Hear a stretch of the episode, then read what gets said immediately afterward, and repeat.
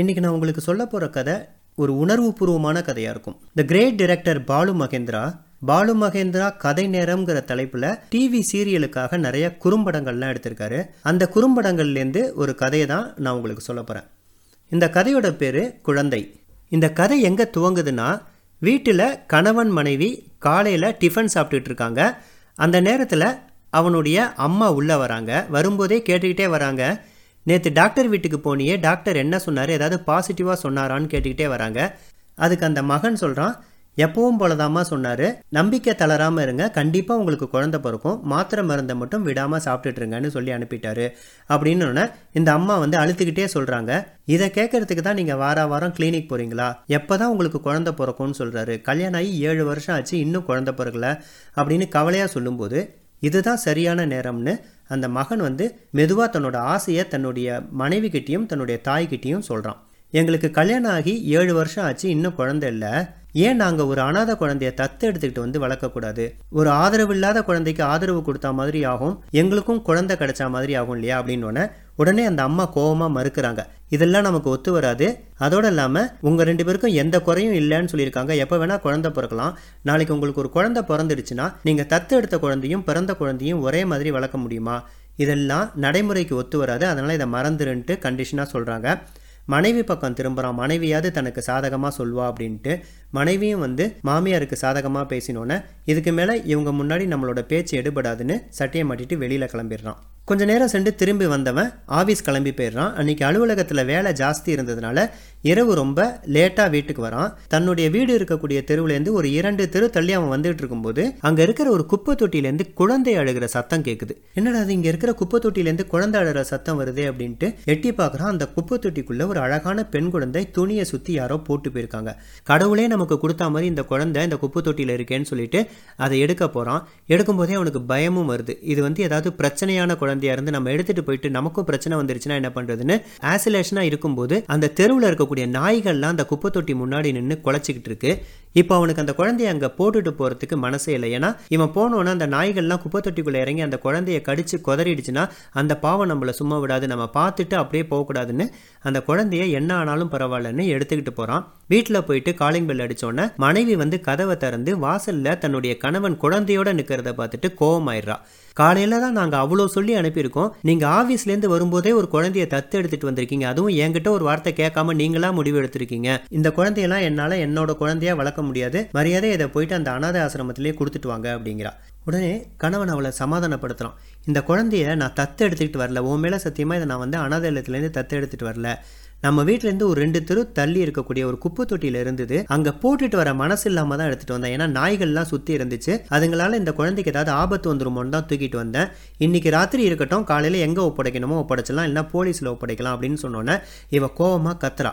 போலீஸில் நீங்கள் ஒப்படைச்சிங்க அப்படின்னா இந்த குழந்தை ஏதாவது பணக்கார வீட்டு குழந்தையா இருந்து அது போட்டிருந்த நகைக்காக நீங்கள் திருடிட்டு வந்துட்டீங்கன்னு உங்கள் மேலே தான் கம்ப்ளைண்ட் பண்ணுவாங்க. நீங்கள் யதார்த்தமாக யோசிங்க. இந்த குழந்தைய நீங்கள் பார்க்கவே இல்லைன்னு நினச்சிக்கிட்டு அந்த குப்பை தொட்டியில் போட்டுட்டு வந்துடுங்க நமக்கு ஏற்கனவே குழந்தை இல்லைங்கிற ஒரு பிரச்சனை போதும். கூடவே இந்த பிரச்சனையும் வேண்டான்னு சொல்லிட்டு கோவமாக அந்த பக்கம் திரும்பி படுத்துக்கிறா. அதுக்கு அவன் சொல்கிறான் எல்லாம் சரிதான். ஆனால் இந்த குழந்தை அழுதுட்டு இருக்கு பாரு. அதுக்கு வயிற்றுக்கு ஏதாவது கொடுத்துட்டு அதை தூங்க பண்ணிவிட்டு கொண்டு போய் போட்டு வரேன். வேறு வழி இல்லை. நீ சொல்கிறத கேட்டு தான் ஆகணும். நீ ஆனால் அதுக்கு கொஞ்சம் பால் மட்டும் கரைச்சி கொடுன்னொன்னே அவள் வந்து கிச்சனுக்கு போயிட்டு பால் கலந்து எடுத்துகிட்டு வந்து அந்த குழந்தைக்கு ஊட்டி விட்றா. பால் குடித்த சந்தோஷத்தில் அது அப்படியே வயிறு நிறைஞ்சு நல்லா நிம்மதியாக தூங்கிட்டு இருக்கு. ரெண்டு பேரும் அந்த குழந்தையே ஆசையாக பார்த்துக்கிட்டு இருக்காங்க. இந்த அழகான குழந்தைய குப்பை தொட்டியில் கொண்டு போய் போட்டு வரணும்னு எனக்கு மட்டும் ஆசையாக மனசை கல்லாக்கிக்கிட்டு தான் அதை சொல்கிறேன் நம்ம குடும்பத்தில் ஏதாவது பிரச்சனை வந்துடக்கூடாதுன்னு தான் சொல்கிறேன் தேவையில்லாமல் நீங்களாக இழுத்து போட்டுக்கிட்டேன் இந்த பிரச்சனை வேண்டான்னு தான் சொல்கிறேன் அப்படின்னு சொல்லிட்டு நீங்கள் குழந்தைய கொண்டு போய் போட்டுட்டு வந்துருங்கன்னு தூக்குற அந்த குழந்தைய அப்போ அவளுடைய கை வந்து ஈரமாகுது. என்னென்னா அது தன்னுடைய இயற்கை உபாதையை அந்த குழந்தை வந்து அதை சுற்றி இருக்கிற துணியிலேயே போயிருக்கு. அதனால் இந்த துணியை மாற்றி வேற ஒரு துண்டை எடுத்து அதை சுற்றிட்டு கொடுத்து அனுப்புகிறா கணவனும் வேறு வழி இல்லாமல் அந்த குழந்தைய தூக்கிட்டு போயிட்டு யாரும் பார்க்காத வகையில் திருப்பி அந்த குப்பை தொட்டிலே வச்சுட்டு வந்துடுறான். அவன் மனசு ஃபுல்லாக கனமாக இருக்குது வந்து மனைவிட்டு எதுவுமே பேசாமல் படுத்து தூங்கிறதுக்கு முயற்சி பண்ணுறான் கொஞ்ச நேரம் ஆகுது. திடீர்னு வெளியில் ஒரே சத்தம். மின்னல் அடிக்குது. இடி மழை எல்லாம். கதவை திறந்து பார்க்குறான் ஜன்னல் கதவை திறந்து பார்க்குறான் பயங்கரமாக மழை பெஞ்சிக்கிட்டு இருக்கு. இவனால் அதுக்கு மேலே அங்கே நிற்க முடியல. வேக வேகமாக கதவை திறந்துக்கிட்டு ஓடுறான் ரோட்டில் மனைவி கேட்குறா இந்த நேரத்தில் எங்கெங்கே போகிறீங்க ஏன் இப்படி போகிறீங்க பைத்தியம் மாதிரி ஏன் இப்படி ஓடுறீங்கன்னொன்னே இன்னும் கொஞ்ச நேரம் இருந்தால் அந்த குழந்தை செத்துருண்டி. என்ன பிரச்சனை வந்தாலும் பரவாயில்ல. அந்த குழந்தைய நான் வீட்டுக்கு தூக்கிட்டு தான் வரப்போறேன்னு ஓடி போய் அந்த குப்பை தொட்டிக்கிட்ட பார்க்குறான் எந்த சத்தமும் இல்லை குழந்தையும் இல்லை. இங்கே எங்கேயும் பைத்தியம் பிடிச்ச மாதிரி தேடுறான். அந்த குப்பை தொட்டியில் இருக்கிற குப்பையெல்லாம் அள்ளி வெளியில் போட்டு அந்த குப்பை தொட்டியை எம்டி ஆக்கி பார்க்குறான். அங்கே எங்கேயுமே அந்த சுற்று வட்டாரத்தில் குழந்தை இருந்ததுக்கான அடையாளமே இல்லை.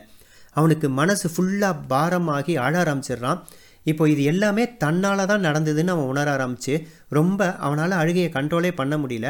என்ன பண்ணுறதுன்னு தெரியாமல் பைத்தியம் பிடிச்ச மாதிரி வீட்டுக்கு வரான்.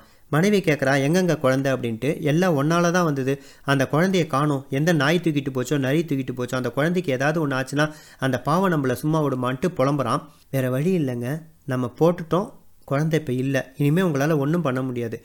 நீங்கள் இதை பார்க்கவே இல்லை இந்த குழந்தையன்னு. இதை ஒரு கெட்ட கனவாக நினச்சி மறந்துட்டு தூங்குங்கன்னு சமாதானப்படுத்துகிறா ஆனால் அவன் சமாதானமே ஆகலை. விடிய விடிய முழிச்சுக்கிட்டே இருக்கான். காலையில் எழுந்திரிச்சு அலுவலகம் கிளம்பி போகிறதுக்காக தன்னுடைய நண்பனோட பஸ் ஸ்டாப்பில் நின்றுக்கிட்டு இருக்கான். பஸ்ஸுக்காக வெயிட் பண்ணிட்டு இருக்கும்போது தூரத்தில் ஒரு பெண் பிச்சை கேட்டுக்கிட்டு வரா எல்லார்ட்டையும் அம்மா தாயே இந்த குழந்தை பால் குடித்து ரெண்டு நாள் ஆகுது. இந்த குழந்தைக்காவாச்சும் ஏதாவது கொடுங்கன்னு கேட்டுக்கிட்டே வரா. யாருமே எதுவுமே காசு கொடுக்காம போப்போன்றாங்க அவள் கொஞ்சம் கொஞ்சமாக வந்து இவன்ட்டையும் வந்து கேட்குறா இந்த குழந்தை பால் குடித்து ரெண்டு நாள் ஆகுது. இந்த குழந்தைக்கு ஏதாவது உதவி பண்ணுங்கயானோன்னே அப்போ தான் அந்த குழந்தைய கவனிக்கிறான். முதல் நாள் இரவு தான் தூக்கிட்டு வந்த அதே குழந்தை தான். ஏன்னா அந்த குழந்தைய சுற்றி இருக்கிற துண்டு வந்து தன் வீட்டில் இருந்த தன்னுடைய துண்டுன்றது அடையாளம் தெரியுது. அந்த குழந்தைய செக்கச்செவேல் நம்ம குப்பை தொட்டியில் பார்த்த அதே குழந்தைய அந்த பிச்சைக்காரி தான் கையில் வச்சுக்கிட்டு பிச்சை எடுத்துக்கிட்டு இருக்கா. அவனுக்கு எல்லாமே இப்போ புரியுது. இப்போ அவன் முகத்தில் ஆயிரம் ஆயிரம் உணர்வுகள். என்னன்னு சொல்ல விவரிக்க முடியாத உணர்வுகள் ஓடுது. ஏன்னா அந்த குழந்தை என்னதுன்னு உரிமை கொண்டாடி அந்த பிச்சைக்காரிட்டேருந்து வாங்கவும் முடியாது. அந்த பிச்சைக்காரியை எடுத்துகிட்டு போயிட்டு பிச்சை எடுக்க வைக்கட்டோன்னு விடவும் எனக்கு மனசு இல்லை. இவன் என்ன பண்ணுறதுன்னு தெரியாமல் தவிச்சு போய் தான் சட்டைப்பையில் பேண்ட்டு பாக்கெட்டில் வச்சுருந்த எல்லா காசையும் எடுத்து கொடுக்குறான். தன்னுடைய நண்பன்ட்டேருந்து எல்லா காசையும் சுரண்டி மொத்தமாக எவ்வளோ காசு இருந்ததோ அத்தனையும் எடுத்து அந்த பிச்சைக்காரி கையில் கொடுக்குறான். அவள் அவ்வளோ காசை பார்த்தோன்னா சந்தோஷத்தில் திக்கு முக்காடி போயிட்டு அவனை வாழ்த்திட்டு அங்கேருந்து கிளம்புறான் நீங்கள் யார் பெற்ற பிள்ளையோ இந்த குழந்தைக்கும் எனக்கும் இவ்வளோ நல்லது பண்ணியிருக்கீங்க உங்களுக்கு பிறந்திருக்கிற குழந்தை சந்தோஷமாக இருக்கும் ஆரோக்கியமாக இருக்கும். நான் வரேன் சாமின்னு சொல்லிட்டு போகிறா தனக்கு கிடைக்குமா கிடைக்குமான்னு எதிர்பார்த்துக்கிட்டு இருந்த ஒரு பொக்கிஷம் தன் கையில் கிடச்சும் அதை தக்க வச்சுக்க தெரியாமல் தொலைச்சிட்டு மீண்டும் அதே பொக்கிஷத்தை கண்ணு முன்னாடி பார்க்கும்போது அவனுக்கு என்னென்ன உணர்வுகள்லாம் காட்டுவானோ அந்த உணர்வுகளோட இந்த கதை முடிகிற மாதிரி டைரக்டர் முடிச்சிருப்பாரு. இந்த கதை உங்கள் மனதிலும் பல உணர்வுகளை ஏற்படுத்தி இருக்குங்கிற நம்பிக்கையோட இந்த கதையை இதோடு நிறைவு செய்கிறேன். நாளை வேறு ஒரு கதையுடன் சந்திப்போம். நன்றி வணக்கம்.